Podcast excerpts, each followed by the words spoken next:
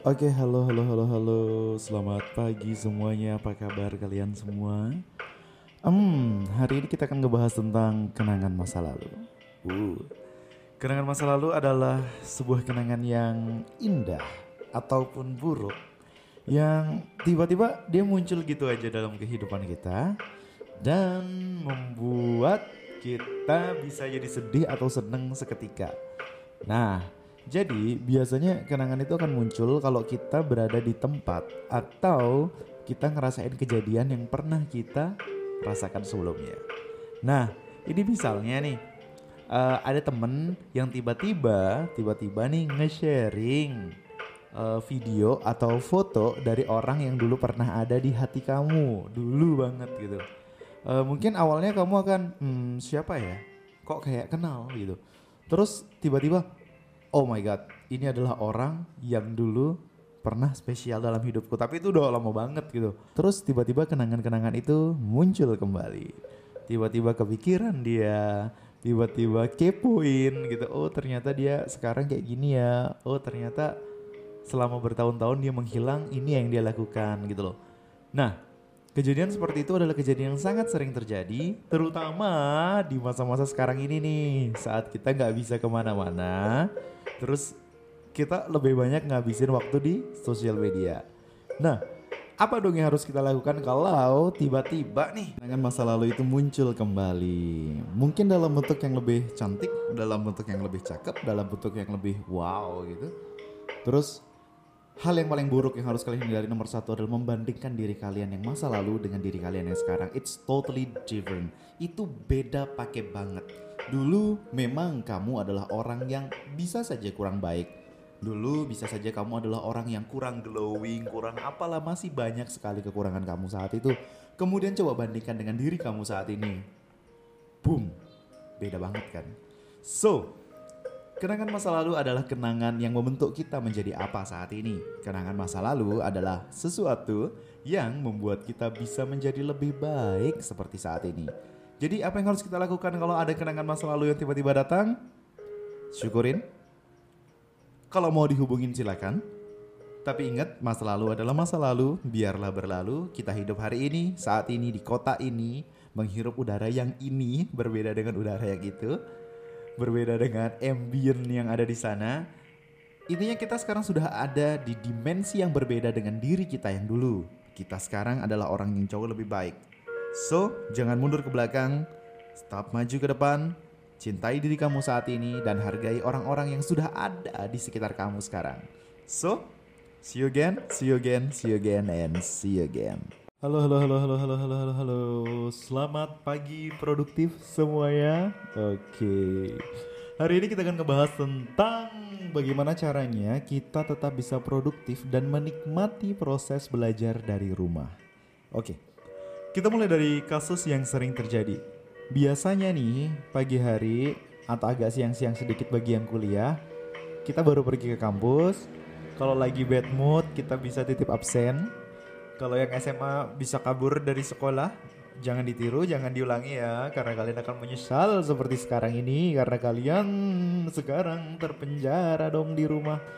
Jadi gini, gimana caranya supaya kita tetap bisa semangat meskipun kita belajar dari rumah? Nomor satu adalah kita harus buat deal dengan isi dari rumah itu gitu loh. Anggap aja kalian tinggal bersama orang tua kalian, kalian harus bisa dan harus sudah membuat list kapan kalian akan belajar online. Sehingga pada saat kalian belajar online itu, kalian tidak disuruh-suruh dong. Coba kamu bayangin ya kalau kamu lagi diskusi dengan dosen kamu terus tiba-tiba emak kamu teriak seperti ini. Hei, cepat bantu mama. Mama mau ini, mau itu, mau itu. Kamu ini enggak, enggak ada kerjaan, bla bla bla bla. Saya yakin demi apa pun kalian pasti akan bad mood dan akhirnya kalian tidak akan optimal belajar. Ada kasus kemarin yang uh, lagi perkenalan diri itu kan anak-anak yang baru masuk kuliah ini kan ospeknya online ya. Ada kasus dia lagi memperkenalkan diri itu ditabok sama orang tuanya. Astaga itu memalukan sekali. Kisah-kisah yang aneh-aneh lah karena saat ini dunia sedang mengalami masa pandemi COVID-19. Ini pandemi telah membuat dunia terdestrupsi dengan sangat cepat cepat sekali cer cepat sekali jadi yang dulunya kita belajarnya seperti biasa konvensional mungkin sesekali daring sekarang kita full daring full daring. Ada memang beberapa sekolah dan kampus yang mencoba menggunakan sistem hybrid tapi itu susah sekali. Karena pandemi COVID-19 ini adalah pandemi yang kita nggak tahu siapa yang kena. Mungkin ya memang ada ciri-cirinya. Mungkin kita bisa antisipasi, tapi lebih baik kita tidak usah bertemu dengan siapa pun. Karena nggak ada jaminan orang lain itu terbebas dari COVID. Dan tidak ada jaminan kondisi badan kita saat itu sedang sakit, sedang lemah, lemah jiwanya, lemah hatinya. Nah, seperti itu gitu loh. So, yang harus kita lakukan adalah membuat deal. Kita harus kembali ke yang pertama tadi. Yang pertama kita harus membuat deal dengan isi dari rumah itu. Kita harus membuat deal dari teman-teman kalau misalnya kos. Kita harus benar-benar merancang semuanya. Kalian, kita semua harus belajar cara mengatur waktu mulai sekarang. Mengatur waktu di sini bukan dalam artian kita buat schedule yang kaku ya, enggak. Tapi kita harus kasih tahu memang di jam sekian sampai jam sekian kita ada kelas online gitu loh tapi gimana kalau orang rumah tidak mau mengerti? Ah, itu tantangan dan keseruan yang harus kamu hadapi gitu loh. Nggak semua anak kuliahan atau anak sekolah bisa ngerasain momen-momen sespesial tahun 2020 ini. Semoga tahun 2021 semuanya udah selesai. Tapi kalau saya lihat dari berita, COVID masih belum redah ya. COVID masih ada di sekitar kita. Ah al covid ini benar-benar merepotkan benar-benar merepotkan kalau dia manusia sudah saya tonjok dong dia ini. Tapi masalahnya kita nggak pernah tahu. Oleh karena itu buat kalian semua yang lagi boring yang lagi suntuk dengan berbagai macam tugas dari kampus dari sekolah nikmati masa-masa ini. Karena masa-masa ini mungkin tidak akan ada sampai 100 tahun atau 200 tahun ke depan Eh, memang kita bisa dibilang ah kurang beruntung kita. Tapi kita coba ambil sisi perbandingan positifnya saja deh. Minimal kalian bisa deket dengan orang rumah minimal kalian bisa menghemat biaya transportation minimal kalian bisa lebih glowing. Itu bagi yang nggak suka kena panas kalian bisa lebih glowing di rumah gitu Terus, tapi ada yang bilang aku di rumah aja tapi nggak glowing glowing ya karena ente tidak merawat diri itu sabun dipakai kadang-kadang saya sebel dengan orang-orang seperti itu. Tapi nggak apa-apa, keluhan-keluhan seperti itu wajar terjadi di masa-masa transisi dan perubahan seperti ini. Yuk kita manfaatkan momen-momen yang ada ini. Kita buat hari-hari kita menjadi lebih menyenangkan. Dengan nomor satu, pastikan buat deal dengan orang-orang rumah. Nomor dua, kita coba atur time schedule kita. Kurangi, kurangi keinginan untuk keluar-keluar. Dan kalau keluar gunakan masker jaga jarak ya.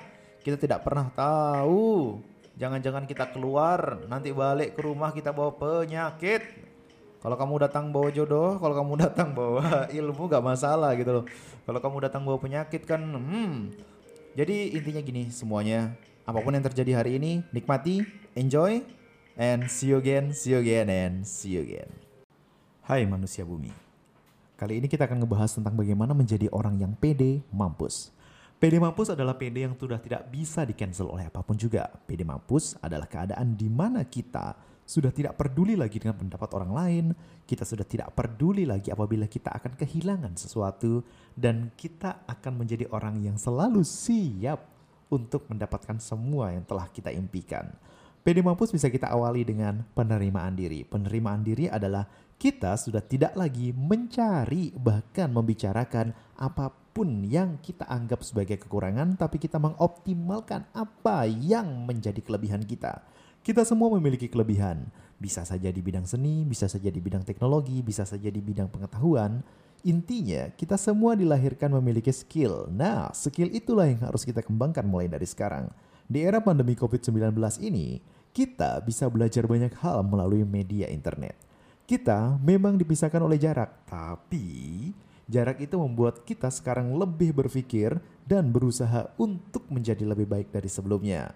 Nah, sekarang kita mulai dari bagaimana caranya kita menjadi orang yang pede mampus. Pede mampus ini bisa diawali dengan, seperti yang saya bilang tadi, penerimaan diri. Kemudian yang kedua, mencari kelebihan kita. Ingat kekurangannya, udahlah, gak usah ditutup-tutupi, biasa saja kita harus mulai menerima keadaannya. Dan kita harus selalu siap untuk kehilangan apa pun. Apa pun juga. Jadi apa pun yang kita miliki saat ini, mau itu harta, mau itu kekasih, mau itu apa pun juga. Karena pada dasarnya kita hidup di dunia ini hanya sementara. Kita hidup di dunia ini tidak tahu kapan kita akan pergi dari dunia ini. Yang harus kita pastikan adalah kita bahagia hari ini, kita bisa menerima segala kekurangan kita dan kita mengoptimalkan kelebihan kita mulai dari hari ini. Hmm, mungkin agak berat. Beratnya biasanya untuk memulai. Karena kita selama ini selalu didoktrin untuk peduli dengan pendapat orang lain, untuk mendengarkan apa yang orang lain pikirkan tentang kita. Padahal kalau kita bercermin di cermin yang kotor, tetap seganteng apa pun kita akan terlihat kotor gitu loh. Yang harus kita lakukan adalah mari kita berhenti sejenak dan bercermin di dalam hati kita sendiri. Mari kita lihat diri kita sebagai makhluk yang diciptakan oleh Tuhan tidak sia-sia. Kita semuanya pasti memiliki kelebihan. Itu yang harus kita optimalkan mulai dari sekarang. So, di mana pun kalian berada, apa pun yang kalian lakukan hari ini, Percayalah, hari ini 24 jam yang telah diberikan kepada kita adalah 24 jam yang akan kita optimalkan. Hmm, memang selama ini kita terpenjara di rumah, mungkin di tempat kerja kita dengan berbagai macam protokol COVID-19. Tapi, apabila kita bisa bertahan sampai pandemi ini selesai, kita akan benar-benar menjadi orang yang baru. Kita akan benar-benar menjadi orang yang paripurna, benar-benar menjadi orang yang lebih cinta dengan kesehatan, menjadi orang yang lebih memikirkan tentang apa yang kita makan, tentang apa yang kita pikirkan. Ingat apa yang kita pikirkan itu termasuk dari makanan. Karena saat kita memikirkan yang buruk-buruk sama seperti kita makan yang buruk. Saat kita memikirkan yang indah-indah pun sama seperti kita memasukkan hal-hal terbaik ke dalam tubuh kita. Kita adalah apa yang kita pikirkan. Mulai sekarang, mari kita menjadi orang yang jauh lebih baik. Oke semuanya, see you again, see you again, see you again, and see you again.